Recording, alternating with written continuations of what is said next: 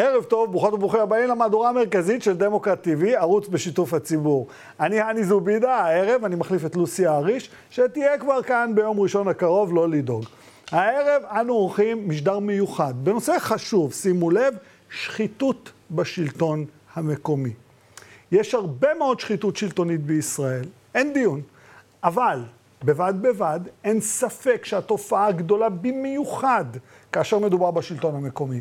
הערב נארח כאן מומחים לתחום, העיתונאים אבנר הופשטיין ומוטי גילת כבר נמצאים כאן איתי באולפן. לאחר מכן נדבר עם גילי גוטרייט, מנהלת המחלקה המוניציפלית בתנועה לאיכות השלטון, ועם רידה ג'אבר, מנהל עמותת אמ"ן, שעוסקת באלימות ופשיעה במגזר הערבי. לסיום, יוסי הירש, שותף של דמוקרט TV, ואדם שעבד שנים רבות במשרד מבקר המדינה, יספר לנו מה נכתב בדוחות המבקר לאורך השנים, המלצה תחזיקו את הכיסאות. וכמובן ההמלצות שאיך לא, לא יושמו מי יודע מה. אבל את התוכנית נפתח עם העיתונאים הנכבדים, אבנר הופשטיין, ראש דסק התחקירים של זמן ישראל, אהלן, ולצידו מוטי גילת, פרשן בתאגיד השידור כאן, שלום. שלום, ערב טוב. אבל לפני שאני מתחיל איתכם, אני רוצה כמה נתונים על העשור האחרון בלבד. לא רצינו יותר מדי, כמו שאתם יודעים, כי יש לנו רק שעה ולא רציתי להתפרס. בואו נראה מה נאמר. על פי המכון הישראלי לתכנון כלכלי, 34 נבחרי ציבור הורשעו בשחיתות. מהם 22 בכירים בעיריות, שבעה בכירים במועצות המקומיות. קיימים ממש כרגע שבעה כתבי אישום כנגד נבחרי ציבור מכהנים ועוד עשרה תיקים משטרתיים ממתינים רק להחלטת הפרקליטות. ועכשיו נעבור אה, לאורחים שלנו כדי לדבר איתם. אה, תראו, אני יודע שכולם מדברים על שחיתות, וקשה מאוד גם לשים את האצבע על שחיתות. בשלטון המקומי אנחנו יודעים בדיוק על מה לדבר. בוא רגע, אבנר, ספר לי, מה הבעיה המרכזית בש... של השחיתות בשלטון המקומי? תראה, כשאנחנו מדברים על עיריות אה, או מועצות, אה, הכל מאוד קרוב. וראש העיר או ראש המועצה הוא הראיס, דה פקטו. זה לא כמו בממשלה שיש לך ראש של קוורום של שרים. הוא זה שנבחר באופן אישי, הוא חותם על אה, אה, הפרויקטים, הכל מגיע אליו, הוא מכיר את הקבלנים, גם גרים, כולם גרים גם קרוב. ואולי הבעיה הגדולה ביותר, אין שום גבול אה, למשך הכהונה שלו.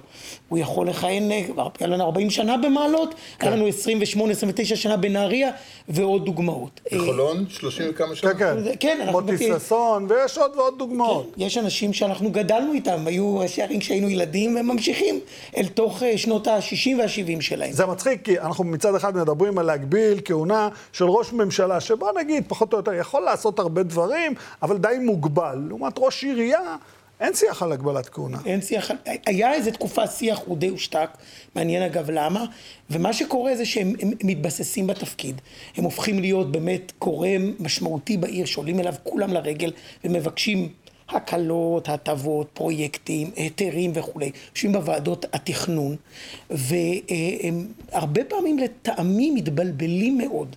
הם מתבלבלים בין ימין ושמאל, הם מתבלבלים בין מותר ואסור, והרבה פעמים גם אין אנשים שיזכירו להם מה מותר ואסור.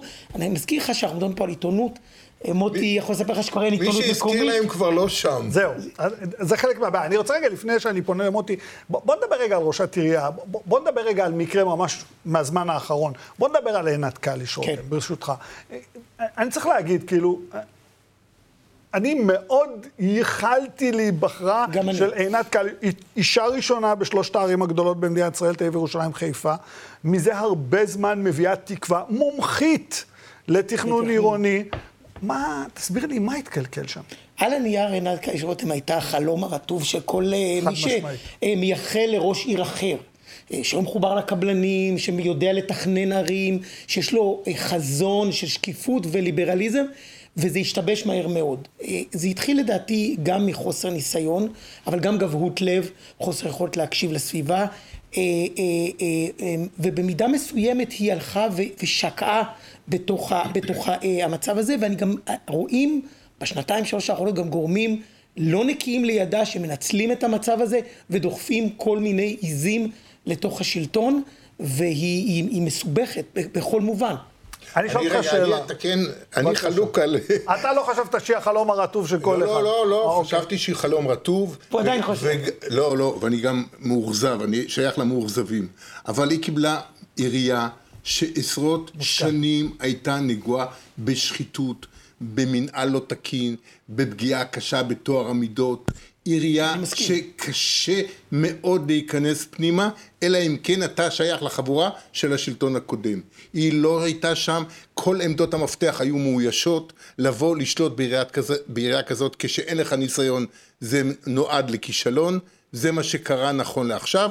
הכוונות שלה טובות, היא אישית לא אישה מושחתת, לא תקבל שוחד, לא תדרוש שוחד, לא כלום, אבל יש לה בעיות בהשתלטות על העירייה הזאתי שעד היום, לא עד היום, סליחה, עד הקדנציה הקודמת עבדו שם אנשים שהורשעו בפלילים. היו כמה אנשים שהורשעו ויונה יהב לא הרחיק אותם מהעירייה, הם המשיכו לעבוד, המשיכו... צריך להגיד גם, יש שם אינטרסים של מיליארדים של דולרים. יש שם הרבה מאוד כסף. שום ספק. עכשיו בואו ניקח את הבעיה באופן עקרוני. רגע, שנייה, לפני... אני רק רוצה להגיד לגבי עינת קלשוטם, אני מסכים לחלוטין. כן, כן, אני גם חושב. היא קיבלה עירייה איומה, אבל... בימים אלה היא מתמודדת לפחות עם פרשייה אחת שאני מגדיר אותה כשחיתות חמורה. כן. שהיא עומדת בראשה, היא מעורבת בה, היא הזמינה חוקר פרטי שישב אצלה בעירייה במשך קרוב לשנתיים וניהל חקירות מוזמנות נגד יריבים פוליטיים.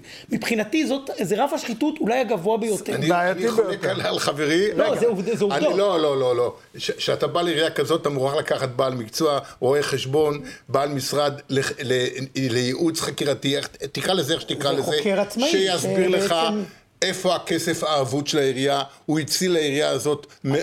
אז אני אומר לך מוטי, אני בדקתי את זה, הציל אגוזים. ותמרים. אנחנו אנחנו נשאר חלוקים, לא חשוב, בוא ניקח... לא, אני בדקתי את זה. אני רגע, לפני שאתה הולך לכללי, אני רוצה לשאול אותך שאלה. בוא נעשה רגע סימולציה. כן. מציעים לך עכשיו שני תפקידים, ראש ממשלה או ראש עיריית תל אביב. מה אתה, מוטי גילת, בוחר? לא את זה ולא את זה. בבקשה. אם שואלים אותי, אני ראש עיריית תל אביב. זה מלך. זה מלך. יש לך את הממלכה הגדולה. ביותר בפלך. זה מלך, עכשיו ניגש לבעיה שאני רוצה לדבר. העיקרון. תשמע, עירייה קמה ונופלת על שלושה תפקידים, במגרש הרע אני מדבר. כן. יועץ משפטי, מבקר עירייה ומהנדס עיר. אם יש לך בתפקידים האלה אנשים ישרים והגונים, עם עצמאות מובטחת מלמעלה, אין לך בעיה, תנהל את העירייה, תגיע רחוק, תפתח את... בוא רגע תשבור את התפקידים ותסביר למה. בוא, בוא נתחיל דווקא ממבקר העירייה. ברגע שמבקר העירייה תלוי בחסדיו בראש העירייה, הוא יכול לקחת לו תפקידים, לקחת לו תקציבים, לא להעמיד לרשותו עזרה, לנטרל אותו, לא, לש, לא לממש את ההמלצות שלו שהוא מעלה מדי שנה בדוח השנתי אה, שהוא מגיש לראש העירייה ולחברי המועצה. אתה מת, אתה גומר את הקריירה. אבל למה מהנדס העיר מצד שני? מהנדס העיר יושב, כל תוכניות הפיתוח, כל הבקשות של, המהנד... של הקבלנים, של בעלי אינטרסים כאלה ואחרים, במקרים הרעים אני מדבר, כן, כן במקרים בוא. המושחתים, מגיעים אליו, הוא יכול לבלום את העניין, והוא יכול לא לבלום. אם הוא משתף פעולה עם, העיר, עם ראש העירייה, הוא מסבך את עצמו, הוא מסבך את העירייה, השחיתות קונה לה אחיזה באותה עירייה. קח לדוגמה את עיריית ירושלים, את אורי שטרית. בפרשת הולילנד. כן, הולילנד. הוא יכול... הלכת, היה... הלכת על הדבר הכי גדול במדינת כן, ישראל. בידיו. יש אבל עשרות הולילנד. כן. אבל יש לנו דוגמה מוחשית. הוא היום אומר ככה, אומרים לי שהוא אומר, הוא מכה על חטא על מה שהוא עשה. בידיו היה לבלום את השערורייה הזאת, למנוע את השחיתות הזאת, לזרוק לכל הרוחות את, את מציעי השוחד, לפנות למשטרה, למלא את חובתו כאזרח, גם כלפי העירייה, גם כלפי תושבי העיר, וגם כלפי השלטון, שלטון החוק. הוא לא עשה את זה, וראינו לאן הגיעה הפרשה הזאת. מה הוא טוען שהסיבה? כי אתה יודע, זה קצת מדהים אותי, כי האיש עצמו... מה שקורה, אם אתה חבר של ראש עירייה, אם אתה, ראש עירייה מעניק לך צ'ופרים כאלה ואחרים במושגים של, של, אותה, של אותו תפקיד, אם אתה נקשר, אתה, פעם אחת אתה עושה טובה לראש העירייה, בלתי חוקית, אתה שבוי שלו. אתה יותר לא יכול להשתחרר. אבל אני, אני רוצה לשאול אותך שאלה שהיא באמת חשובה לי, כי אני, אני רואה אותך, אני שומע אותך, אני קורא אותך, שנים אני עוקב אחריך, והשאלה הזאת חשובה לי.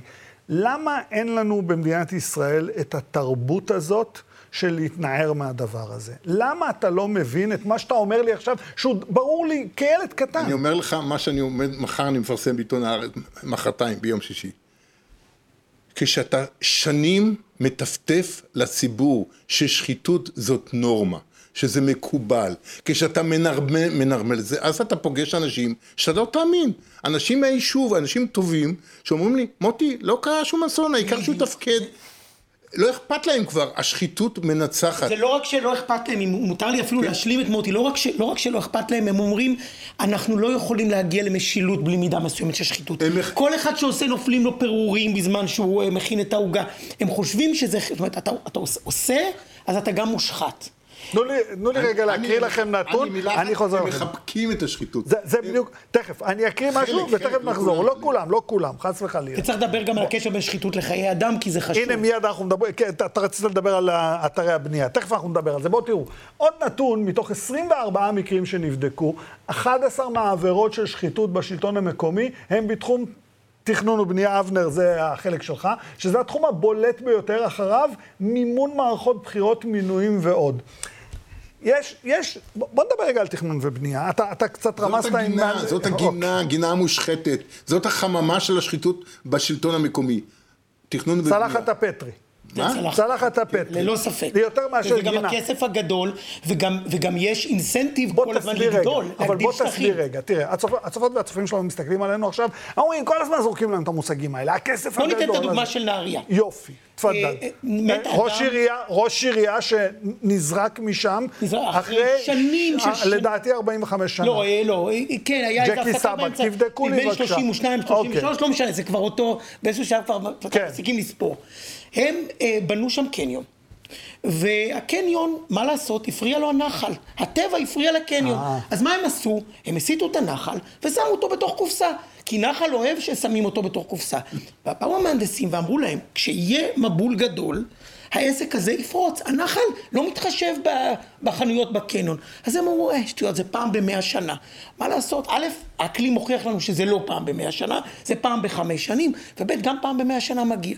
הגיע הש- השיטפון הגדול, העיף את המובל של של הנחל, הציף את הקניון, ובמזל, במרכאות, רק אדם אחד... אה, נהרג. אה, רק אדם אחד נהרג. זה זה שקפץ להציל את זה שקפץ המשפחה להציל את מהמונית. המשפחה. עכשיו, כל זה היה רשום בכל הדוחות. זה הגיע לבית משפט, זה היה בדוחות ביקורת, זה היה במכתבים, זה היה בחוות דעת של מהנדסים. שום דבר מזה לא הייתה הפתעה. כשאני באתי לחקור את זה, הלכתי לאנשים שהתריעו בזמן אמת, והם פשוט שלחו לי ים של מסמכים שבהם כתוב שבעת שיטפון המובל יעוף והנחל יעלה על גדותיו. תראה מוטי, אנחנו מתעסקים רק בנהריה, אבל אה, אפשר להגיד שהדוגמאות האלה פרוסות לאורך כל הארץ. איך זה קורה שגם בתי המשפט יושבים שותקים? איך זה קורה שרשויות המדינה שותקות? עזוב, עזוב רק הנחל בנהריה, יש הרי, אני לא מגזים, ברגע זה, עכשיו, מתרחשות עשרות אלפי עבירות בנייה במדינת ישראל. איך זה יכול להיות? בתי המשפט בחלקם, אני מדגיש שאני בורח מהכללות, מורכבים מאנשים שאני קורא להם חברי הוועדה לרחמנות ציבורית. לא אכפת להם. הם מסמנים את ה-V בתיק, מענישים באופן קל את העבריין, כי לא מדובר הרי באונס, לא מדובר ברצח, לא מדובר בעברייני הצווארון הכחול מה שנקרא, ולכן הם מתייחסים בקלות דעת לעבירות האלה, למרות שפה פה נמצא המפתח למלחמה בשחיתות בכלל. עכשיו אני חוזר למה שדיברנו מקודם.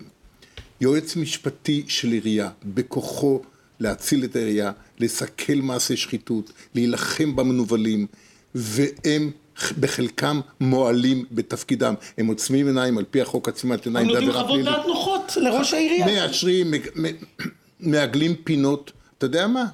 בוא נראה עכשיו לגבי, אני מדבר מלמעלה במדינת ישראל. ראית כתבות בערוץ השני, נדמה לי, על, על רופאים שנותנים חוות דעת כן. כפולות, לא כן, נכונות. כן. הם משקרים הרי באיזה מקום, ברור. נכון? הייתה צריכה להיפתח חקירת משטרה. אחד יישלח לשנתיים מאסר בפועל, אתה תגדע בדרך הזאת, אתה, אתה מייצר הרתעה. לא תלך בדרך הזאת. עכשיו בוא ניקח יועצים משפטיים, עיריית ראשון לציון. היו שם כמה פרשיות, היה יועץ משפטי חיצוני, אני אישית עסקתי בחשיפת... אתה מתכוון לראש העירייה הקודם, דב הקודם. בן צור. בתקופת בן צור, ועוד לפני כן, הוא ותיק היה שם. הוא בא אליי למערכת, שיקר לי במצח נחושה, הצעתי לו בוא למכונת אמת, אמר לי, אני אלך, לא הלך כמובן, קיבל עצה לא ללכת. לימים נפתחה חקירת משטרה, הוא נעצר, הוא נשלח לכלא לשישה, לשישה חודשים. ובכל מקרה, הוא האיש שיכול היה למנוע את כל מעשי השחיתות. הייתה שם יועצת משפטית פנימית של הוועדות, אהובה קרוק, זה השם האמיתי. אתה צוחק. כן. אהובה קוק כן. הסתבכה הוא בפרשיות, מהספרייה שקוראים לו בוקמן, כן. נחקרה במשטרה באזהרה, בסופו של דבר סגרו את התיק בהסכמה שהיא פורשת מתפקידה. אני רוצה רגע- לפחות ניקו את אהובה. אני רוצה רגע, בקשר לתכנון ובנייה, אני רוצה להראות לכם איזה כתבה קטנה של אורלי בוים, כתבת דמוקרט TV, על העיר בת ים, שימו לב. אחת הערים עם הכי הרבה פרויקטים של תמ"א במדינה, אבל גם הכי הרבה פרויקטים, שימו לב, שננטשו באמצע העבודה, עם מאות אנשים שנותרו ללא בית. בואו ונראה רגע.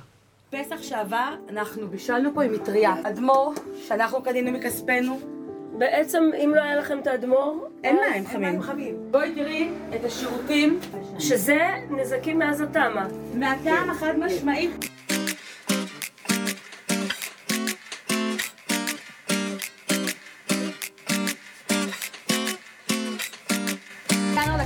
האחרונה של הבניין. גילינו עוד כניסה. התמ"א של רחוב הנביאים ננטשה על ידי היזמים, והשאירה את הדיירים בתת תנאים, חורים וסדקים בקירות, שעוני מים בחשיכה, ותמהיל מסוכן של חשמל ומים ורטיבות, וגם המון דירות רפאים. דירות שבעקבות התמ"א שלא הסתיימה אינן שמישות למגורים, והדיירים מוצאים עצמם בלי בית. פה אין אור. דורמים בחשיכה. בחושך הזה צריך לרדת בן אדם ניצול שואה עם הליכון ועם כאבים שהוא בקושי יכול ללכת. בת ים, מהערים היותר צפופות בארץ, הפכה בשנים האחרונות למלכת התמ"אות.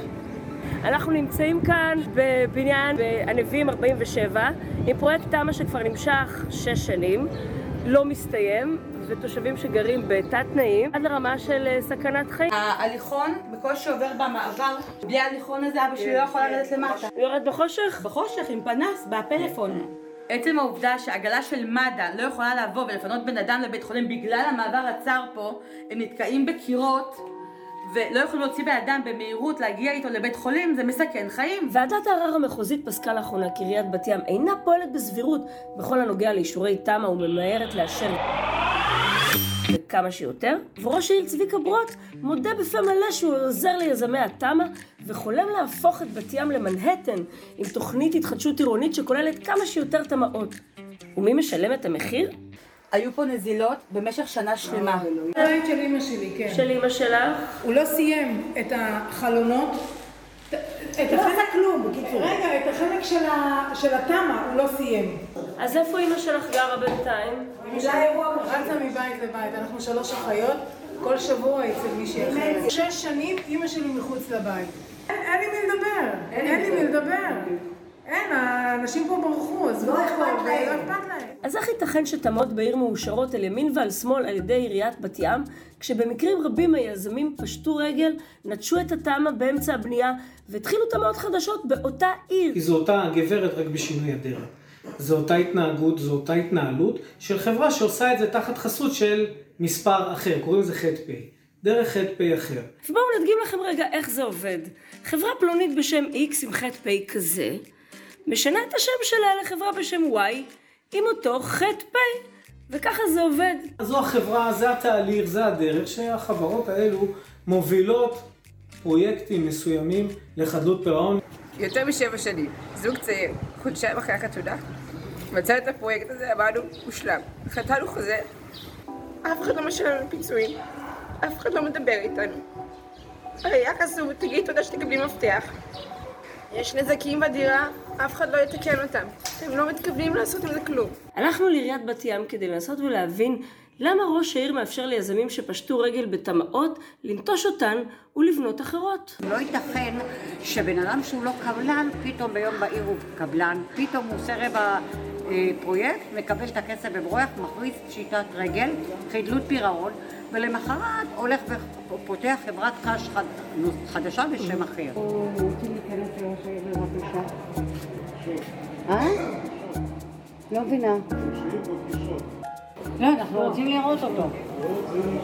כמה זאת ריסקה אלפי משפחות, גם כלכלית, גם בריאותית וגם נפשית. הרשות המקומית מקבלת תוכניות, אה, אם התוכניות האלה עומדות בקריטריונים, אז הם מתקדמים קדימה, כלומר, הם לא בודקים בציציות, הם לא, לא נמצאים שם כדי לעשות את זה. ועד שהרשות המקומית בבת ים תתחיל לחפש בציציות, תושבי התמ"אות שקרסו ימשיכו להיות אסירים ותקועים בתמ"א הקורסת.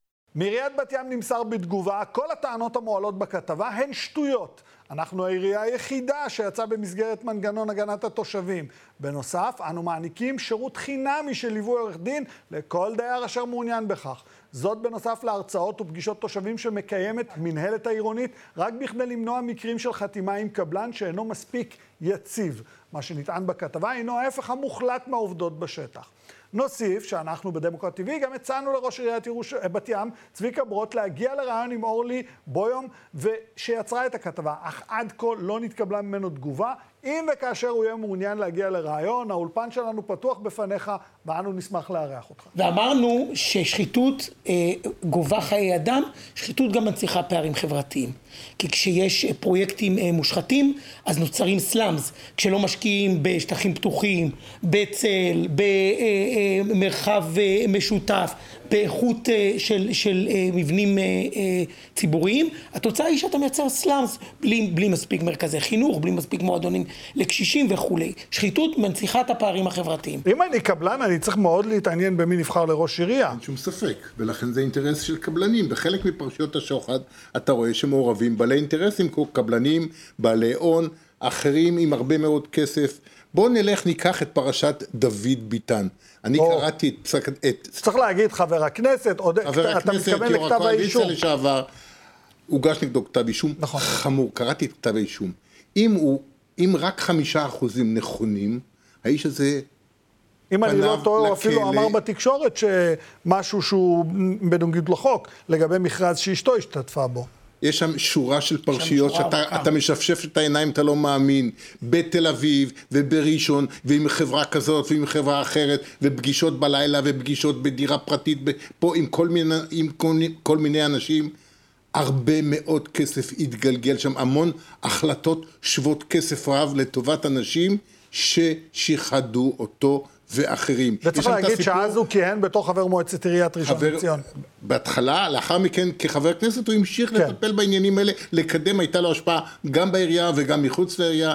הוא פעל יחד עם ארנון גלעדי, נציג עיריית תל אביב, היה סגן ראש עיריית תל אביב, כבר לא. מנכ"ל השפד"ן? כן, מנכ"ל השפד"ן. ארנון גלעדי והוא היום בבחירות הפנימיות בליכוד תומכים באדם שפרץ לדירות, מנסים להמליך אותו כחבר כנסת מטעם אה, מחוז תל אביב של הליכוד. זה פשוט לא ייאמן, זו מחלה מדבקת, זו מחלה קשה, זאת מחלה ממארת, חייבים להילחם בה בכל הכוח, בין באמצעות בתי משפט, באמצעות, בין באמצעות חקיקה, צריך להוציא את ועדות התכנון מהעירייה, מהכוח של ראש העירייה. אז הנה אנחנו הולכים לסיכום. בוא, בוא רגע תן לי אה, את שתי הנקודות המרכזיות, או שלושת הנקודות המרכזיות. דיברת על שלושת התפקידים המרכזיים, מהנדס, מבקר פנים, יועץ משפטי. עכשיו אתה מדבר על ועדות תכנון. ועדות תכנון, להוציא אותן בשליטת, משליטת ראש העירייה והנהלת העירייה. להפקיד אותן בידיים ניטרליות לגמרי של בעלי מקצוע בלתי תלויים. עכשיו... אף זה... אחד לא יתמודד לראשות העיר. שלא... אתה שם לב לציניות שקורית פה, איך המעגלים האלה נסגרים של כסף, קרקע. דורש חקיקה בכנסת, זה דורש התערבות של שר המשפטים. או, זהו, זה, זה הבעיה דורש... יותר מאשר חקיקה זה אכיפה. אוקיי. אה, אנחנו מדינת החקיקה ללא אכיפה. יש משרד הפנים, מוטי צודק לחלוטין, ויש משרד הפנים, שפעם אחר פעם, בוא נדבר על איזונים ובלמים, משרד הפנים פעם אחר פעם פונים אליו מרשויות מקומיות, התשובה שלו היא אין תשובה, הוא לא עונה, הוא לא מגיב, פונים אליו מהעיתונות, אומרים תראה מה קורה כאן, תראה את הבורדל שמתרחש פה. התשובה שאני קיבלתי ממשרד הפנים באחת הפניות שלי הייתה, משרד הפנים מתערב רק במקרים חריגים. מה זה מקרים חריגים? רצח? אני באמת מנסה להבין. אנשים מתים באתרי בנייה. אנשים מתים באתרי בנייה וגם אז לא מתערבים. בואו נדבר על אה, כוחות אופוזיציה. בכנסת האופוזיציה מקבלת כסף. יש לה תנאים, יש לה אנשים עם שכר, הם יכולים להילחם בממשלה. בעיריות, חברי האופוזיציה הם אנשים ללא שכר, צריכים להשקיע יומם ולילה כדי לרדוף אחרי ראש העיר והאנשים אה, שלצידו. הם לא מקבלים כסף, הם לא מקבלים הוצאות, ומכפישים אותם על ימין ועל שמאל כשהם... אורן אהרוני העלה בכאן 11 סדרה מדהימה. ארץ עיר, חבל על הזמן. ארץ עיר, באמת, על שורה של יישובים, ערים, אה, מועצות מקומיות. סיפור מדהים ברוח הדבר הזה, בא נציג אופוזיציה, רוצה למלא את תפקידו, מבקש כן. לקבל חומרים, מבקש אה, לנצל את השקיפות, אין שקיפות. אין לו כלים, אין לו אמצעים, ואין שרת פנים בישראל. לא מעניין אותה, היא לא מתערבת, היא לא עוזרת, היא רואה סדרת טלוויזיה כזאת. אני הייתי מצפה ממנה שתרים טלפון לאורן אהרוני, תגיד לו, בוא אליי. אני רוצה לשבת איתך, אני רוצה ללמוד מה קרה, אני רוצה לתקן את הדברים, אני רוצה, רוצה להילחם, לעקור את השחיתות מאותם יישובים ואותם עיריות שאתה הצבעת עליהם, זה לא קרה. תזכור, מי קדם לה? כן. אריה דרעי. כן, אבל הבעיה היא במשרד הפנים אורכת שנים. אני רוצה... וגם, וגם עוד מילה אחת, כישלון העיתונות. בוא לא... בוא לא... כן, בוא לא... כן. אין עיתונות מקומית, כן. והעיתונות הארצית לא מתעניינת בשום דבר שמחוץ ל... ל- ל- רדיוס ל- תל אביב. רדיוס תל אביב, גג ירושלים. אפילו חיפה נחשבת מקומ- הצפון הרחוק. המקומונים פעם היו כלי מאוד, חשוב במלחמה. המקומונים היו כוח מוביל. אבנר אופשטיין, מוטי גילת, תודה רבה שהצטרפתם תודה אליי, רבה. שיהיה לכם המשך ערב נעים. ועכשיו אני רוצה לדבר מעט על הזווית המשפטית יותר, לא, אל- בלי לחץ, זה לא יהיה כל כך משפטי, של השחיתות בשלטון המקומי. אני רוצה להגיד ערב טוב לגילי גוט וירט, אמרתי נכון? אמרת מדויק. אהלן גילי, היא מנהלת המחלקה המוניציפלית בתנועה לאיכות השלטון, ועוד רגע קאט, אני אצרף לשיחה את ריזה ג'אבר, מנהל עמותת אמ"ן שעוסקת באלימות ופשיעה במגזר הערבי. הנה הוא איתנו, אהלן ריזה, מה שלומך? ערב טוב. שלום, שלום. אז אני אתחיל פה באולפן עם גילי ברשותך. ש- אוקיי, ב- בואי תראי רגע. התנועה לאיכות השלטון זה גדול כזה, ושלטון זה כזה גדול, ומדברים ברמה הארצית, ואומרים, יש לנו מספיק בלאגן בארצי, מה אתה עכשיו נדבק למקומי? אבל כשאני מסתכל על זה, אני מסתכל על הנתונים שקיבלתי ממך, וחלק מהם אני יודע, זה נראה כאילו יש שם בריכת סחירי וגועל בשלטון המקומי. אז בעצם כשאנחנו אומרים קטן, הקטן זה הקטן גדול יהיה. כל רשות מקומית, קטנה ככל שתהיה, מלאה פחות או יותר באי אלו שחיתויות, ובסוף זה מצטבר. זה מצטבר גם ברמה הארצית, ואיפה זה מצטבר עוד? באמת ביום יום שלנו. החינוך של הילדים שלנו, התשתיות שלנו, פרויקטי תחבורה, כל דבר. את יודעת שאני אחזיר אותך אחורה לאחד-אחד, כי עכשיו אני מת להבין איך שחיתות מתקשרת לחינוך של הילדים שלנו. סתם לצורך העניין, אמ, האם החינוך עצמו הוא איכותי? א', כשאנחנו מדברים באופן כללי על תקציב, לאן התקציב הזה הולך? האם התקציב הזה הולך לכל מיני קומבינות של איזה קבלן ולכל מיני תשתיות לא נחוצות, ואז במקום זה אני לא יכול עכשיו להפעיל אה, מרכזים חינוכיים, פארקים, כל הדברים האלה. זאת אומרת, בסוף שחיתות היא... היא באמת באמת פוגעת ב- בלב של היכולת של הממשלה להעניק לנו שירות וזכויות, כמו תני שהיא לי אמורה לעשות. דוגמה של עירייה או מועצה מקומית לא גדולה, שאנחנו יכולים לדבר בה על שחיתות. יודעת, לא צריך לדבר בהכרח, את יודעת, על כן. הגדולות במרכז. לא, בוא, בוא ניקח, יש לי כמה ככה... בבקשה. בשלוף. אמ, בוא נדבר על, אמ, למשל, קריית מוצקין. או, כן. מצוין. אחת מהקריות. כן. אה, כן, כן, לא, קריית מוצקין. אמ, כמו שאתה יודע, או לא יודע, חיים צורי, אה, עכשיו הוא אה, הומלץ אה, להעמיד אותו, ב, להעמיד אותו לדין, בכפוף לשימוע. הוא התחיל את התהליך שלו לפני, במרץ 18. זאת אומרת, לפני כמעט... ארבע אה, שנים, כמעט ממש איך שהוא נבחר. כן, הוא הואשם בעבירות מאוד חמורות. אני אתן לך דוגמה קטנה. יש אנשים שיגידו שזה לא שחיתות, אבל בעיניי זו הפגיעה הכי חזקה בדמוקרטיה שיש. יש אה, החבר, חבר אופוזיציה באותה מועצה, בקריית, אה. בקריית מוצקין, הוא, אני אחרי קורונה, המילים... בכל מקרה, מה שהוא עשה, הוא ביקש לקבל מסמכים מכוח סעיף 140א, שזה, כמו שחבריי כאן אמרו לפני, זו זכות מאוד בסיסית אה, של חבר מועצה, מהאופוזיציה, מהקואליציה, לקבל מידע. הוא אמור לקבל את המידע הזה תוך שלושה ימים. הוא, אם אני, לא, אם אני זוכרת נכון, חיכה שלושה חודשים ולא קיבל. מה עשה? מה שרוב חברי המועצה לא יכולים לעשות, עתר לבית המשפט. ורק בית משפט אחרי עתירה, שזה כסף, ועורכי דין, ואגרה והכל, חייבה את והוא מסירת חבר המסמכים. מועצה מכהן חבר בעירייה. מועצה מכהן. ומה קרה? אוקיי. קיבלו הוצאות של עשרת אלפים שקל. הראש עיר, על זה שהוא לא יישם את החובה המאוד בסיסית דמוקרטית שלו. מי משלם את העשרת אלפים שקל האלה? אנחנו. אנחנו. אז אנחנו בתנועה פנינו לוועדה לחיוב אישי במשרד הפנים, כדי שהיא תחייב את אותו ראש עיר על הטעות שלו. אבל, והנה דוגמה מעולה לאיך משרד הפנים כושל בתפקיד שלו כרגולטור, כמפקח על הרשויות המקומיות. מה שמשרד הפנים עשה כאן זה פשוט לא לעשות. חיוב אישי זה אות מתה, למרות המון מאבקים גם של התנועה, גם של גופים אחרים. אם אתה רוצה באמת שמישהו יחויב על הכשלים שלו, על השחיתויות שלו, שהן לא ברף הפלילי, אתה פשוט, זה פשוט לא אפשרי. זה דברים שלוקחים מה עשור. יכולה, אני, את יודעת, אני מנסה לחשוב על זה רגע, כן. ת- תקשיבי, כי פה עכשיו את מדברת איתי על כמה דברים. נכון. מצד אחד את אומרת, תקשיב, הני, יש שחיתות, את מראה לי אותה, וברחל בתך הקטנה, כן. את אומרת, תראה, הוא משלם כסף, הכסף יוצא מאיתנו, לא הולך לחינוך, אוקיי, קיבלתי. מצד שני, את אומרת, הולכים לבית משפט, בית משפט קובע משהו, יש משרד הפנים, לא עושים כלום. איך התנועה לאיכות השלטון מתעסקת עם זה? מה היא יכולה לעשות? אתם לא יכולים להכריח את שר, שר הפנים לעשות את זה. נכון. Uh, ספציפית חיוב אישי זה משהו מול המנכ"ל. אנחנו הרבה פעמים מנסים לדחוף... שהמנכ"ל הוא מינוי אישי של ראש העירייה. לא, אני מדברת על מנכ"ל משרד מנכ"ל הפנים. משרד הפנים. משרד, מנכ"ל משרד הפנים. תראה, אנחנו יכולים לדחוק ברשויות כמה שאנחנו יכולים, ואם זה לא הולך, אנחנו הולכים לעתירה. בהמון מקרים. למשל, ולפעמים גם, דרך אגב, הם מבינים שהם לא בסדר ועוצרים. היה למשל סיפור מאוד מעניין של צבי גנדלמן, ראש עיריית חדרה, שהוגש נגדו כתב אישום, והוא הושעה בוועדה אה, להשעיית ראשי ערים. עד כאן הכל טוב, אבל מה קורה באותיות הקטנות? הוא המשיך לכהן כיו"ר אה, ועדה לתכנון ובנייה, אה, יו"ר שזה- הוועדה המקומית לתכנון ובנייה, שאלה בדיוק העבירות שעליהן הוא קיבל כתב אישום, ובנוסף לזה, הוא המשיך לכהן כיו"ר דירקטוריון של שתי חברות עירוניות. מה קרה בסיפור שלו? משרד המשפטים, שקיבל פנייה מהיועצת המשפטית של העירייה, זו חשיפה של עדי חשמונאי בהארץ, חשוב לתת את הקרדיט, אה, אמר, כאילו, באמת הוציא חוות דעת מפורשת שאתה לא יכול להחזיק בתפקידים האלה, כי אלה תפקידים שבהם אתה מכהן כראש עיר. למשרד הפנים. יש את האופציה להתערב ולנהל נכון. את העניינים, נכון? יש לו הרבה מאוד עד אופציות. כמה הוא מתערב? הוא לא מתערב. המדיניות המוצהרת של משרד הפנים היא אנחנו נותנים לרשויות פיתוח, לפרוח, לפעול. אממה, כשרשות כושלת מבחינת מינהל תקין, מבחינת שחיתויות, שהיא באמת רקובה מבפנים, הם גם לא פועלים. יש לי המון דוגמאות כאלה. למשל, אור עקיבא, שזו רשות שהיא באמת במצב על הפנים. גם ראש העיר שלה, אדרי.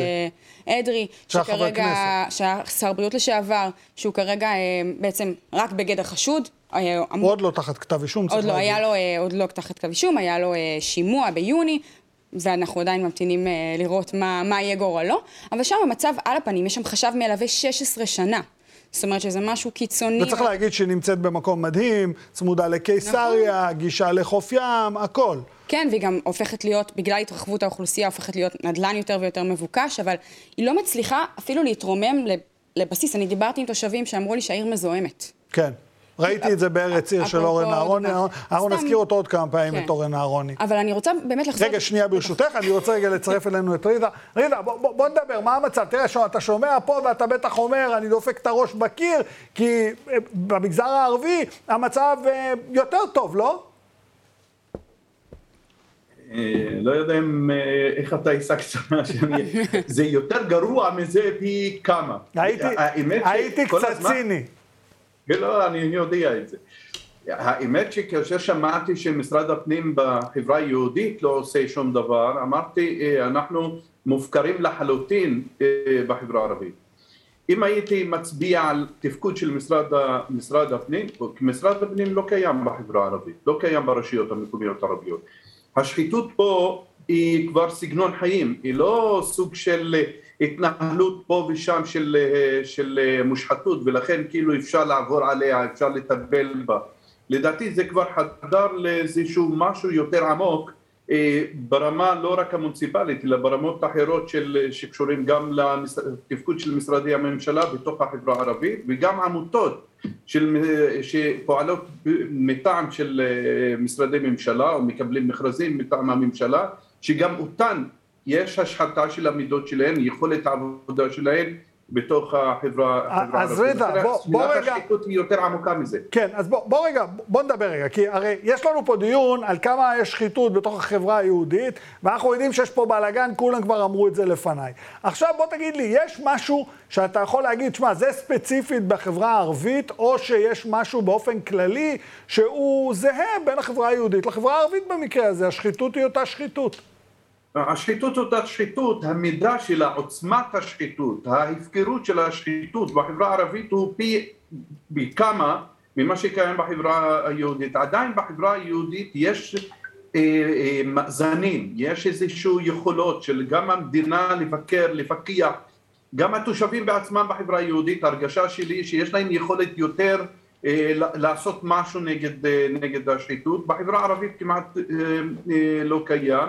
המנגנון של המוערדה, שהאופוזיציה בתוך השלטון המקומי הערבי מסורס לחלוטין, אה, השיתוף פעולה של משרד הפנים עם האופוזיציות אה, בתוך הרשויות לחשוף נתונים, להיות יותר פעילים, כמעט לא נותנים את הכלים, הכלים האלה. וגם להגיד את האמת, יש משהו מובנה גם בתוך החברה הערבית שמנציח את העניין של השחיתות, זה לא רק קשור למדינה, הוא קשור אליה, היא מעודדת את השחיתות, לא מטפלת בהם, אבל יש משהו מובנה בתוך החברה, המבנה החמולתי המושרש בתוכנו הוא רעה חולה, הוא מאוד בעייתי, הוא כמעט נותן לגיטימציה לשחיתות הזאת. אתה יודע, ריבה... ולכן אני חושב שיש פה, המהלך צריך להיות מהלך מאוד משולב. גם יד אה, מאוד רצינית של המדינה להתערב בשחיתות הזאת ולעקור אותה, אבל גם לשנות, גם בתוכנו, איזשהו מהלך חברתי מאוד עמוק, לא לתת לשחיתות הזאת את הלגיטימציה שהיא נהנית ממנה כעת. בוא, בוא, אני רוצה לשאול אותך ספציפית, תראה. אתה יודע שאני גם נמצא בצפון הארץ, אני ליד נצרת, זה עיר שאני מאוד אוהב. לנצרת יש את הפוטנציאל להיות, לדוגמה, אבן שואבת לבערך שני מיליארד נוצרים שחיים אה, בעולם. מה בנצרת לא עובד? מה מקולקל בנצרת? יש לזה קשר לרשות המקומית או שאולי לא? זה גם, זה בעיקר קשר לרשות המקומית או לעירייה. שמע, עירייה, בשביל החברה הערבית, העירייה היא המדינה בהתגלמותה. כאילו, זה המקום, זה צוואר הבקבוק שאליו מתנקזת כל היכולות של היישוב להתפתח. ואם יש לך בעיה בצינור הזה, בצוואר הבקבוק הזה של, ה, של היישוב, היישוב מתמוטט, היישוב לא יעבוד, הוא לא יתפתח, לא כלכלית וגם לא בחיי התרבות שלו, וגם לא, גם בנושא של אלימות ופשיעה. אה, ולכן אני חושב שהמימד הזה של שלטון מקומי, אם הוא טוב או לא טוב, הוא עקרוני להתפתחות נצרת כמו ההתפתחות של טייבה. בשניהם יש בעיות, כי השלטון המקומי הוא שלטון מושחר, בעייתי, הוא לא מתפקד.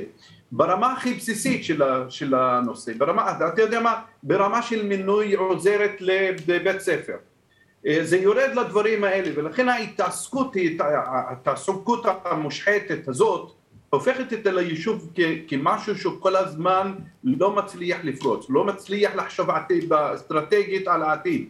הוא חי מהיום למחר, חי אה, אה, מבעיה לבעיה, פותר בעיה פה, צצות עשר בעיות במקומות אחרים, כי היישוב מתנהל בצורת אד הוק, אה, בפתרון בעיה שריפות, לא תוכנית אסטרטגית שהיישוב אז, אז עובד... חכה, אז, אז, אני, אז אני רוצה לשאול אותך בנקודה הזו.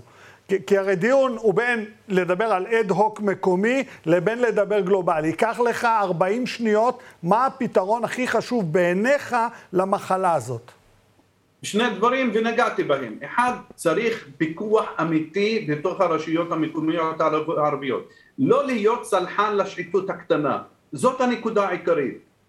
המדינה... וזה אתה מצפה מבחוץ, מהמדינה, אוקיי. כן. זו, זו נקודה. הנקודה השנייה שהיא קשורה לזה, כי אי אפשר לעשות שינוי חברתי כאשר כל מופעי ההשחתה הם לגיטימיים. ואז okay. אוקיי. אתה כמוני, אני הובלנו, אני וקבוצת צעירים, הובלנו כאשר הייתי צעיר, הובלנו מהלך בטייבה שאנחנו רוצים להעמיד אה, אה, אה, אדם שהוא לא חמולתי ולהתמודד על העניין הזה.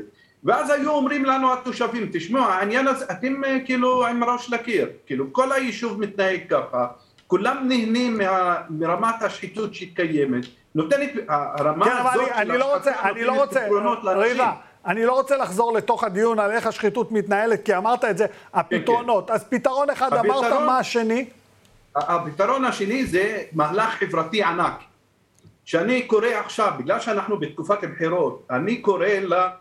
למפלגות הערביות, שזה הנושא שלהם. זה לא צריך להפקיר את היישובים שלנו, את המבנים שלהם, לחמולות. צריך שהמפלגות האלה יציעו פתרונות שהם בעצמם יתמודדו בשלטון המקומי הערבי וההתמודדות הזאת תהיה מפלגתית, לא תהיה... אבל אתה יודע, ריזה, יש לי שאלה. ולעודד גם צעירים ולתמוך בצעירים בנושא הזה. כן, אבל ריזה, בסופו של יום הפוליטיקאי צריך להיבחר. הבחירות יעברו דרך חמולות. יש דרך לנתק את הקשר הזה, או שזה פשוט ימשיך? לא, אה, אה, צריך להתעמת עם זה. זה, זה. זאת כל הטענה שלי. אנחנו צריכים לחשוב בצורה רדיקלית בחברה הערבית. זה שאנחנו חושבים שזאת המציאות, ועם המציאות הזאת צריך uh, להתנהל, אני חושב שזה מספיק. כולם יודעים בחברה הערבית היום, ילד קטן יודע את זה. המבנה החמולתי הוא רע. הוא משהו שהוא מחסל אותנו, הוא משהו שגם מגביר את האלימות, הוא בעייתי. ולכן יש רגע היסטורי שצריך לנצל אותו. התובנה הזאת צריך לתרגם כן. אותה לאנשים שהם מהפכנים. ואני כן. מדבר בלשון הזאת עם אנשים. צריך להתמודד ולהתעמת עם המבנים החברתיים האלה ולא להתיישר אליהם. רידה ג'אבר, תודה רבה שהצטרפת אלינו, שיהיה לך המשך ערב נעים. תודה. אה, גילי, תשמעי, את שומעת מה אומר רידה? אומר, בחברה היהודית אתם חושבים שיש לכם שחיתות? אתם זה כסף קטן לעומת מה שקורה אצלנו. אה, אני חייב להגיד, כאילו, ככל שאני הולך ומסתכל על זה, זה מעמיק. בדקתי כמה דברים. זה לא גיאוגרפית, זה לא סוג מסוים, זה, זה פושה בכל. ואז עולה השאלה, אתם, בתור העמותה לאיכות השלטון, מה, מה, מה אתם, איפה אתם רואים את הדרך שלנו? ואני יודע שאין בום וגמרנו, אין מכת קסם. איך את רואה את הדרך להתגבר על החולה הרעה הזו? יש לי שני פתרונות. אחד, לדעתי, הוא הרבה יותר פשוט ממה שחושבים, והשני הוא יותר מורכב. הראשון, בואו נשלם לחברי מועצה. שיפסיקו להתנדב. עכשיו, זה לא יגיע מהמחוקק, כי הם לא ידאגו למי שאולי יחליף אותם, אבל זה יהפוך את השלטון המקומי לשאיפה פוליטית ראויה בפני עצמה, ומשהו שאתה יכול להתפרנס ממנו. כן, כי צריך להגיד, הרבה אנשים לא יודעים, אבל חברי מועצה לא מקבלים, לא מקבלים תשלום, וצריך להגיד, במועצות קטנות הם לא מקבלים כלום. בתל אביב מקבלים משרד, כל שני חברי מועצה עם אה, מזכירה ויש להם מחשב וכולי וכולי. אבל יש מקומות שאומרים להם, אה, בתי קפה, שבו בבית קפה. למרות שזה חובה בחוק, כן? כן, אבל אין כסף, אין כסף. נכון, אה, שוב, הסיבות יהיו אשר יהיו. אני רק אומרת, אם ישלמו, יהיה תמריץ פוליטי משמעותי. להפ... לשנות את הרשויות המקומיות. אם עכשיו אני רוצה להיות uh, בשלטון המקומי, כמה אני יכולה להחזיק בזה בתור מתנדבת, כשאני צריכה עוד לג'נגל במשרה מלאה, ילדים, לא, נסיעות, לא, אין סיכוי, אין סיכוי. אין סיכוי. ואני באמת מתמודדת מול כוחות גדולים ממני. דבר שני, יש רשויות מקומיות בגודל של שני בניינים בפסגת זאב בירושלים. הרבה מהרשויות הערביות... 256... 256 או 256. סליחה, רשויות מקומיות במדינת ישראל. איך אפשר באמת להשוות את, לצורך העניין, לא תל אביב, בסדר? בוא נגיד אה, רעננה, אוקיי? והמשאבים של רעננה, לעומת משאבים של רשות קטנה, אה, טובא זנגריה.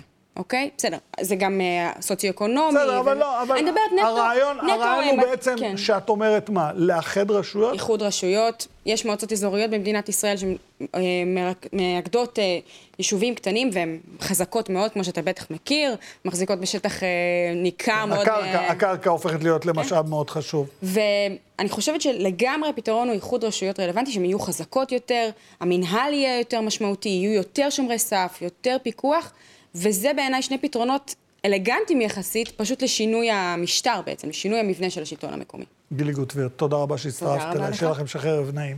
וכעת, לפני סיום, אני רוצה להגיד ערב טוב ליוסי הירש, מנהל אגף לשעבר במשרד מבקר המדינה, תכף נגיד איזה, מבקר, איזה אגף, זה לא פשוט.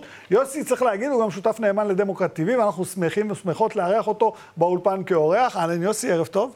ערב מה טוב. שלומך? יכול להיות יותר טוב. איך אתה מרגיש באולפן שלך? באולפן אני מרגיש מצוין. יופי, אני שמח. אה, עם הכוס שלך, בעלים של ערוץ תקשורת. אה, תשמע, אתה היית, אני חייב להקריא את זה. אתה היית מנהל האגף לביקורת משרד הבינוי והשיכון, ועסקת בביקורת על רשויות מקומיות. אם אני צריך לסכם את התוכנית הזאת, הכל מתנקז לשולחנך במשך הרבה שנים. בוא נדבר רגע על הבעייתיות שיש בסיפור הזה של עירייה, ראש עירייה מול מועצה, שכמעט לא יכולה לעשות כלום, והסיפור של הבנייה. איך זה עובד? איך ראית את זה כל השנים האלו? קודם כל, תשמע, אני עשיתי ביקורת גם על משרד הבינוי והשיכון, גם על רשויות מקומיות. הייחוד של משרד מבקר המדינה שהוא עושה ביקורת מערכתית לאורך ולרוחב. זאת אומרת שאם הוא בודק נושא מסוים, הוא בודק את זה מן המסד עד הטפחות. זאת אומרת, זה כולל את הרשות המקומית, זה כולל את החברה הממשלתית עמידר, זה כולל את החברות העירוניות, חלמיש, שקמונה, אפרידר לשעבר. כל, כל החברות. כל הבעיות. כל החברות. זה ממש החולאים של החברה הישראלית, אתה מציין. עם כל הבעיות, הוא משרד הבינוי והשיכון בראש, שהוא מקיף את עצמו בחברות על מנת שלא יפנו אליו, hmm. כן? אז uh, תשמע, זה, uh, זה בעיה לא פשוטה, אבל אנחנו, זה היתרון היחסי שלנו, שאנחנו מבקרים את כל המערכות.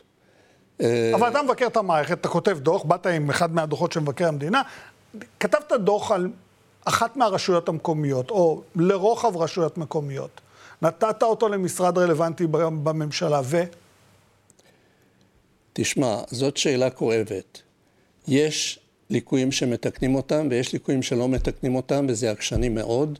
לגבי משרד הבינוי והשיכון אמרתי לך עוד קודם לכן שמשרד הבינוי והשיכון מסרב לממש זכאות שהוא בעצמו נתן. זה דבר שאין לו אח ורע. איזה זכאות למי? תזכיר גם לצופות. זכאות לדיור ציבורי. זכאות לדיור ציבורי. זאת אומרת, יש אנשים... אנשים שהם הכי מוחלשים בחברה, שלפי ההצעה של משרד הבינוי והשיכון, שהוא מכריז עליה בכנסת ישראל, שתפקידו לטפל באנשים הכי מוחלשים, אה, הכי מוחלשים? מוחלשים, הם מושלכים, הם לא מוחלשים, הם מושלכים, הם מושלכים לרחוב. צריך להגיד, זה... המנכ"ל הנוכחי של משרד הדיור והשיכון, שבקפסיטי כזה או אחר דיברתי איתו, אומר, לא, המדינה לא צריכה לבנות דיור ציבורי, זו הטענה הבסיסית שלו. הוא כנראה לא מכיר את החוק. הוא, תשמע, לא הכל זה חוק. הוא לא מכיר את המדיניות. אם הוא מנכ"ל חדש, הוא צריך לבוא ולהתדפק על דלתות משרד, משרד מבקר המדינה, משרד מבקר המדינה יראה לו, הנה, זה הדוחות שלנו, אם אתה רוצה ללמוד, תלמד על הגוף המבוקר שלך. אני הייתי 16 שנה מנהל אגף לביקורת משרד הבינוי והשיכון, למדתי את הנושא, ידעתי אותו לפעמים יותר טוב מהמבוקרים עצמם, כי המבוקרים חלקם מתחלפים. והם לא יודעים, הם לא יודעים את העובדה מה שכתוב בספר הכחול שמוגש לכנסת ישראל, זה התפקיד, הוא יכול לחשוב מה שהוא רוצה, שישנה את זה. אבל כל עוד שלמשרד הבינוי והשיכון יש נוהל, הוא צריך למלא אותו. ככה זה בכל גוף אז מבוקר. בוא, אז בוא נדבר רגע על העיריות. מה, אם אתה צריך להסתכל על זה, מה אחת הבעיות, או הבעיה המרכזית בשלטון המקומי? תשמע, קודם כל, שלטון מקומי, בניגוד לשלטון מרכזי, מישהו אמר לי, ראש עירייה זה ראש ממשלה עם סמכויות, mm. כן? כיוון שבממשלה יש, לפי חוק יסוד הממשלה, לממשלה יש סמכות שיעורית. במשטר דמוקרטי, כן? היא לא חולשת על כל דבר. מה שנשאר היא לוקחת פירורים. לעומת זאת, שלטון מקומי אחראי, חוק רישוי עסקים, אה, הוא מיישם את חוק חובת המכרזים, אה, חוק התכנון הכל. והבנייה, אה, כמעט הכל, מאלף עד תו. וכמובן שזה גם יכול להוות פתח לשחיתויות. עכשיו, תראה, קודם כל המושג שחיתות זה מושג שהוא לא פשוט. חוק מבקר המדינה דווקא נתן לזה שם.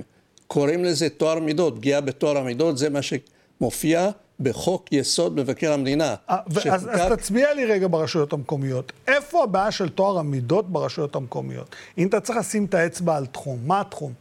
תראה, זה למשל מהנדס העיר. אני יכול לספר לך שבמאי 2001 אה, נהרגו 23 איש, 380 נפצעו, במה שנקרא אולמי ורסאי, mm-hmm. כן? אני זוכר, עכשיו, התקרה שהתמוטטה. התקרה שהתמוטטה. קראו לזה פלקל. לעירייה יש חלק בדברים האלה, העירייה נותנת את ההיתרים, וכתוצאה מזה קמה ועדה, ועדת זיילר נקראה, mm-hmm. כתבה שני כרכים, לא כרך אחד, והיא קבעה בין היתר שצריך להקים מכוני בקרה. מה זה מכוני בקרה? מאלף עד תו, זאת אומרת שאתה מלווה את, ה, את את מי שאמור לבנות הן בשלב התכנון והן בשלב הבנייה. כמה מכוני בקרה יש היום בישראל? מעט מאוד. בירושלים אין, אני יכול להבטיח לך. בירושלים אין אף אחד. בירושלים אין. אני אשאל אותך עוד שאלה, כי אני, אני זה, רוצה... זה תקן להיערכות רעידות אדמה, למשל. כן, ברור לי, עזוב, אין, אין. אנחנו יודעים את זה, אנחנו מחכים לבום הגדול. אני, אני אשאל אותך עוד שאלה. היו חברי כנסת שהפריעו או מנעו ממשרד המבקר להביא את הביקורת שלו או את הרצון שלו לתקן דברים ברמה הממשלתית, ברמת הכנסת? תראה, בגדול, חברי הכנסת לא מפריעים, אבל יש מה שנקרא במעשה או במחדל. אז, אז אני מביא לידיעתך את העובדה שהוועדה לביקורת המדינה של הכנסת פשוט לא קיימת. היא קיימת בחוק, mm. כשהמבקר אמור לתת דין וחשבון לוועדה לביקורת המדינה, ובשלוש השנים האחרונות הסתכלתי, יש 60 דוחות לפחות על השלטון המקומי, ביניהם 16 דוחות החודש, ובמשך שלוש שנים הוועדה התכנסה לאורך שנה בלבד, כן? כמעט שנתיים וחצי לא התכנסה בכלל. צריך להזכיר שבכנסת היה... הנוכחית אין בכלל ועדה, בגלל זה... אי הסכמה של האופוזיציה. אופוזיציה, קואליציה, לא משנה, הקואליציה לא יכולה להתנער מאחריות. אז מקסימום שהיא תמנה מישהו. כן? לא יכול להיות דבר כזה. הכנסת מתפרקת מהסמכות העיקרית שלה, שזה הסמכות לפקח. הכנסת חושבת שהתפקיד שלה זה רק להרים אצבע, לא. היא צריכה לפקח על פעולות הרשות המבצעת, זה כולל את הרשויות המקומיות, זה כולל כמובן את הוועדה לביקורת המדינה. צריך לבוא, אני אגב רוצה להציע שהתקשורת תיכנס קצת יותר בצורה אגרסיבית לתמונה, כיוון שהתקשורת יכולה להחליף את הוועדה לביקורת המדינה. אין ועדה לביקורת המדינה, תזמין את המבוקרים, תזמין את המבקר, דמוקרט TV, יוסי. אנחנו פה, בשביל זה אנחנו פה, חבר'ה. אני, אבל אני אשאל אותך, יש איזה סיפור פיקנטי עם חבר הכנסת נכון, סמוטריץ', נכון, שקרה נכון, בשנת נכון. 2016. נכון, בוא, בוא בדיוק. נסיים עם הסיפור הזה כדי שיבינו מה קורה. תשמע, אה, אני בחמש השנים האחרונות לפני פרישתי הייתי אחראי על מעקב תיקון ליקויים אחר דוחות מבקר המדינה, שזה עקב אכילס, כן? צריך לדעת אם תיקנו את הליקויים, לא תיקנו את הליקויים. אתה אומר, יש הרבה דוחות, אף אחד לא עושה אוקיי. איתם כלום, אז... אה, אוקיי. זה לא מדויק להגיד שאף אחד לא עושה כלום, אבל אפילו אנחנו לא יודעים כמה. אוקיי. Okay. אוקיי? Okay? עכשיו, אנחנו הצענו, היה יוסף חיים שפירא, המבקר לשעבר, והמנכ"ל, עשו איזו עבודת מטה מאוד רצינית, לעשות איזה מתווה מנגנון לדיווח סדור על, מעקב, על תיקון ליקויים, ש, ש, שהמבקר יקבל ושזה יפורסם, ואז גם צדדים שלישיים יוכלו לראות את זה, האם הוא עובד עלינו, לא עובד עלינו וכולי. הבאנו את זה לוועדה. חבר הכנסת סמוטריץ' התנגד לזה בצורה אגרסיבית. התנגד הוא, למה? הוא התנגד לעצם קביעת התקנות, כיוון שהוא חשב שהמעקב תיקון ליקויים זה לא עניין של מבקר המדינה. זה כאילו מבקר המדינה הוא לא אחראי על הביצוע, הוא אחראי רק על הביקורת. ומי יהיה אחראי על הביצוע? הוא, הגוף המבוקר אחראי על הביצוע, בזה הוא צודק. אבל אני צריך לעקוב על מנת לדווח קורה. שזה בוצע או לא בוצע. אז פה, פה הייתה הנקודה. שהוא עצר את זה, ומאז... ובסופו של דבר מה קרה? בסופו של דבר, המתווה... אין ביקורת על הביצוע? לא, ביקורת על הביצוע תמיד יש, זה הביקורת שלנו על הביצוע, okay. היא אוקיי. תמיד יש וגם תהיה, אוקיי? אבל המעקב אחר תיקון ליקויים הוא לוקה בחוסר מסוים. תשמע, חוק מבקר המדינה הוא עדיין לא הצליח, למרות שהיו לו כוונות אה, להצר את צעדי החוק, בזה הוא לא הצליח, אבל יש בחוק מבקר המדינה מספר תיקונים שהתחילו אצל השופט אליעזר גולדברג, שהוא קבע שיהיה מעקב תיקון ליקויים מסודר, דיווח על תיקון ליקויים. שמונה חודשים ממועד הגשת הדוח צריך לכתוב למבקר המדינה מה תיקנתי, מה לא תיקנתי. אני אתן לך רק דוגמה קטנה, אני רוצה כאילו, כי אה, גם אה, שמעתי את ראש הממשלה לפני כמה ימים מדבר בוועדה לחקירת האסון במירון. מבקר המדינה כתב שני דוחות, כתב ב-2008 ודוח מעקב ב-2011. בין היתר הוא כתב על המועצה האזורית מרום הגליל שהייתה צריכה לפקח על העובדה שיש שם מבנים בלתי חוקיים ואנחנו הבאנו את זה לידיעתה. שלוש שנים לא קרה כלום. הם לא הרסו, הם לא עשו כלום, שום דבר לא עשו. ו... אני לדעתי התכוונת ראש הממשלה לשעבר, בנימין נתניהו. ראש הממשלה אה, לשעבר. ראש הממשלה באותה תקופה, באותה תקופה ראש הממשלה כן. באותה תקופה. שזה היה ב-2011, ואנחנו כתבנו לו את זה ישירות. Mm-hmm. ו, אה, אבל, אבל זה לא מוריד מהאחריות של המועצה האזורית, זו האחריות הישירה של המועצה האזורית. Mm-hmm. זה שמישהו אחראי באופן כולל, זה לא מוריד מהאחריות של כל אחד מהמשתתפים. אני מבין. סיפור מאוד מעניין. יוסי הירש, א', שותף שלנו בדמוקרט TV, תודה שהצטרפת אלינו. אה, אנחנו עדיין פנינו לחבר הכנסת סמוטריץ' בבקשה לקבל תגובה, לא קיבלנו, ברגע שנקבל, אנחנו מבטיחים לכם, תפורסם בכל המדיות האפשריות. אני רוצה להודות לכם, הצופים והצופות, השותפים והשותפות של דמוקרט TV. התוכנית והערוץ הזה אפשריים רק בזכותכם ובזכותכן.